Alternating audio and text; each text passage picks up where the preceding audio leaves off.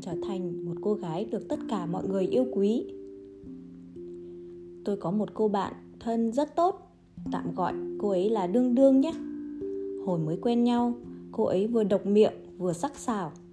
Chỉ cần biết tôi và ông xã cãi nhau là cô ấy đã muốn cho tôi một bà tai, rồi kéo tay tôi ra mà hét. Buồn phiền vì một người đàn ông, sao cậu kém cỏi thế hả? Không thích thì lấy người khác chứ sao? Ban đầu, tôi cũng không chịu nổi nhưng về sau thân hơn, tôi mới quen dần với cách biểu đạt mạnh bạo của cô ấy. Đến giờ thì tôi cực kỳ yêu quý đương đương. Vì cô ấy sống quá phóng khoáng, luôn tràn đầy sức sống. Có thể thẳng thắn cự tuyệt một người, cũng có thể lạnh lùng đáp trả ác ý của kẻ khác, hoàn toàn sống theo ý nguyện của mình. Xong, tôi cũng rất lo lắng. Có lần tôi hỏi đương đương rằng, nếu sống tùy ý như vậy, không sợ đắc tội với người khác sao? Đương đương lườm tôi đầy khinh bỉ. Thế cậu thấy tớ có thiếu bạn bè không? Tôi ngẫm nghĩ, lại bỗng nhận ra cô ấy còn nhiều bạn bè hơn khối người. Để cô gái dịu dàng, chu đáo hơn đương đương còn chẳng được yêu quý bằng cô ấy. Hồi ấy, đương đương còn chưa nghỉ việc. Ở bộ phận của cô ấy có một cô gái tên là tiêu lị vào làm tính tình của tiêu lị hoàn toàn trái ngược với đương đương. Tiêu lị vừa dịu dàng, vừa nhiệt tình lại vừa tốt bụng. Lần đầu tôi tới thăm đương đương, tiêu lị hết pha trà rồi lại lấy đồ ăn vặt cho tôi. Có lúc đương đương đi vệ sinh, tiêu lị sẽ ân cần trò chuyện với tôi, sợ tôi ở một mình sẽ buồn chán. Tới trưa, cô ấy lại nhiệt tình gọi cơm cho tôi. Tôi thầm cảm thán trong lòng, đúng là một cô gái hiền lành, ấm áp. Tôi cũng chẳng giấu giếm gì sự quý mến của tôi với tiêu lị, thẳng thắn hỏi đương đương cậu có thấy cô gái như vậy sẽ được rất nhiều người quý mến không? Nếu là đàn ông thì nhất định tôi phải cưới cô ấy. Ý ngầm ở đây là đương đương nên dịu dàng với tôi hơn.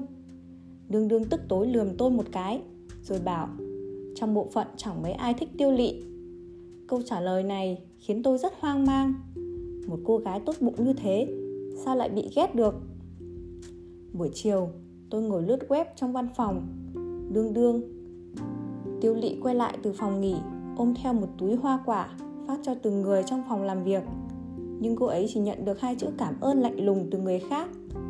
Có người còn chỉ ờ một tiếng, chỉ vào một chỗ nào đó trên bàn làm việc. Ý bảo, hãy đặt ở đó. Còn có người thẳng thắn nói không cần. Đi hết một vòng, nhưng cô gái này thậm chí không nhận được một câu cảm ơn chân thành.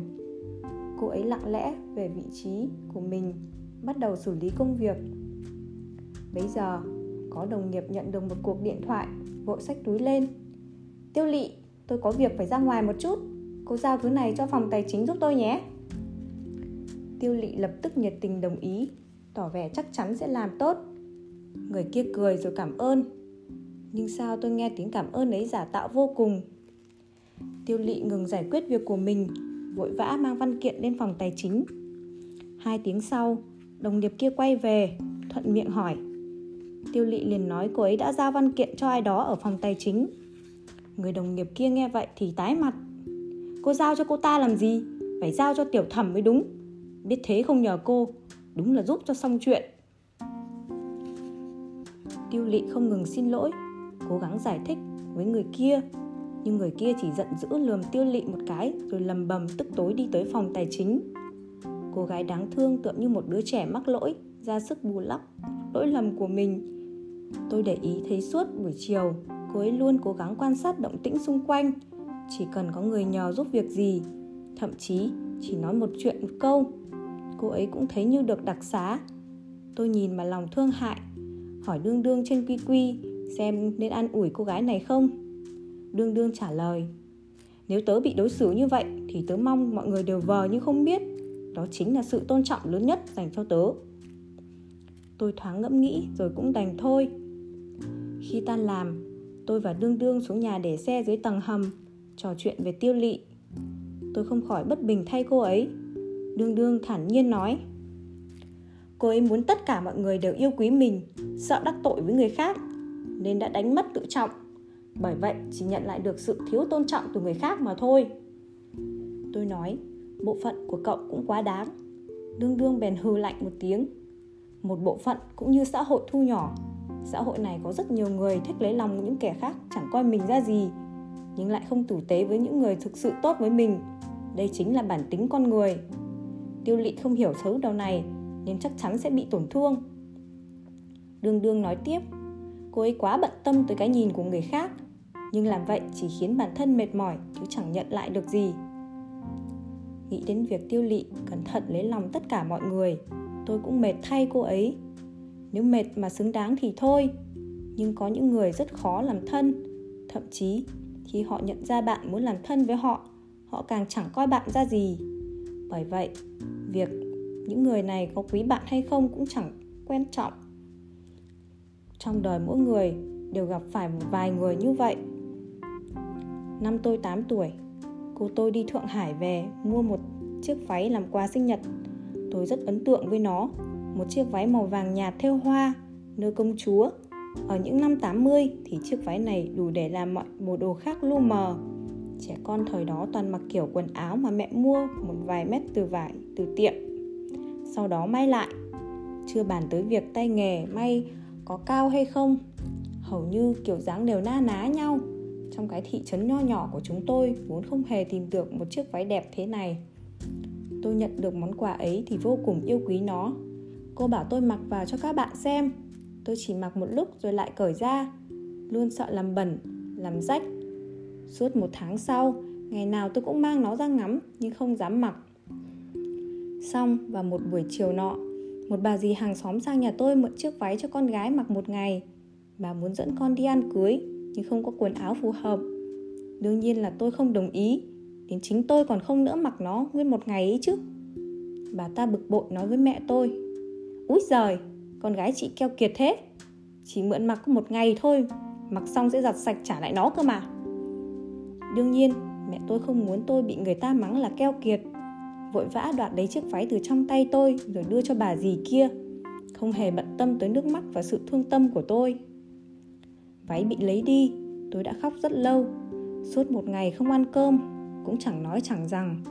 Mẹ tôi không vui vì tôi keo kiệt như vậy cho rằng tôi không kế thừa chút hào phóng nào từ cha mẹ.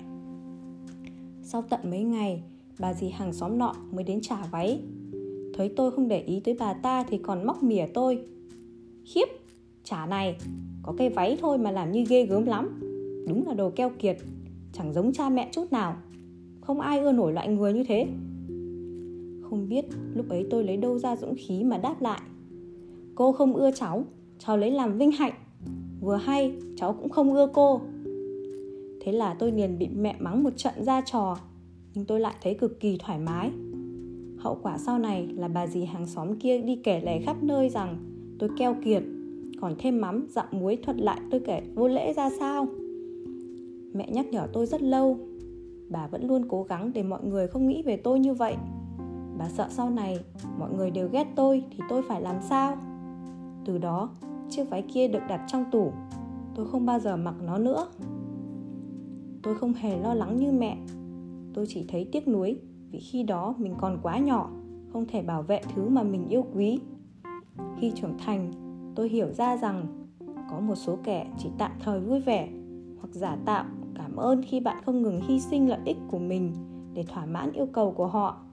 Chỉ cần một lần bạn lỡ không làm họ hài lòng, họ sẽ khiến bạn tổn thương gấp bội có những kẻ không thể lấy lòng, cũng không nhất thiết phải lấy lòng họ. Sau đó, tôi lại hỏi về tình hình của tiêu lỵ đương đương nhún vai, vẫn thế thôi, hoặc là một ngày nào đó cô ấy bỗng nhiên tỉnh ngộ, hoặc là cứ như vậy mãi, tùy vào cô ấy thôi. Muốn làm vừa lòng tất cả mọi người, cuối cùng chỉ khiến tất cả mọi người đều không thích mình. Dù ai nói gì thì cô ấy cũng tán thành, một người không có lập trường và chính kiến thì trong mắt người khác chỉ là loại gió chiều nào xoay chiều ấy là một kẻ a dua nịnh nọt. Còn một người có chính kiến thì dù không phải ai cũng thích cô ấy, nhưng người có cùng quan điểm sẽ quý mến cô ấy. Một người có lập trường nào sẽ luôn có người muốn làm bạn với họ. Chỉ có người luôn cố làm vừa lòng tất cả thì mới không ai muốn làm thân thôi. Có lần tôi gặp tiêu lị ở trung tâm thương mại. Có lẽ vì cô ấy tạo cho tôi ấn tượng quá tốt đẹp, nên tôi vẫn không kìm lòng được mà khuyên cô vài lời thật lòng. Đại ý là phải thật xuất sắc thì mới có được thứ mình muốn. Cô ấy gật đầu nghe theo. Tôi không biết những lời này có ích với tiêu lị hay không, nhưng sau đó nghe nói cô ấy đã xin thôi việc. Tôi nhớ tới những lời đương đương thường nói, tớ có phải nhân dân tệ đâu mà ai cũng thích tớ. Dù tớ có là nhân dân tệ thì cũng có người chỉ thích đô la mỹ, thích đồng euro. Thế nên tớ chẳng cần tất cả mọi người phải thích tớ trên thế gian này. Không phải cứ hy sinh chính mình, suy nghĩ cho người khác là sẽ được người ta yêu quý. Cho dù chúng ta xuất sắc, tốt bụng tới đâu, thì cũng sẽ có kẻ căm ghét chúng ta. Bởi vậy, không cần phải làm khổ chính mình. Không cần trở thành một cô gái được tất cả mọi người yêu quý, nhưng nhất định phải trở thành một cô gái mà mình yêu thích. Không a dua, không bợ đỡ.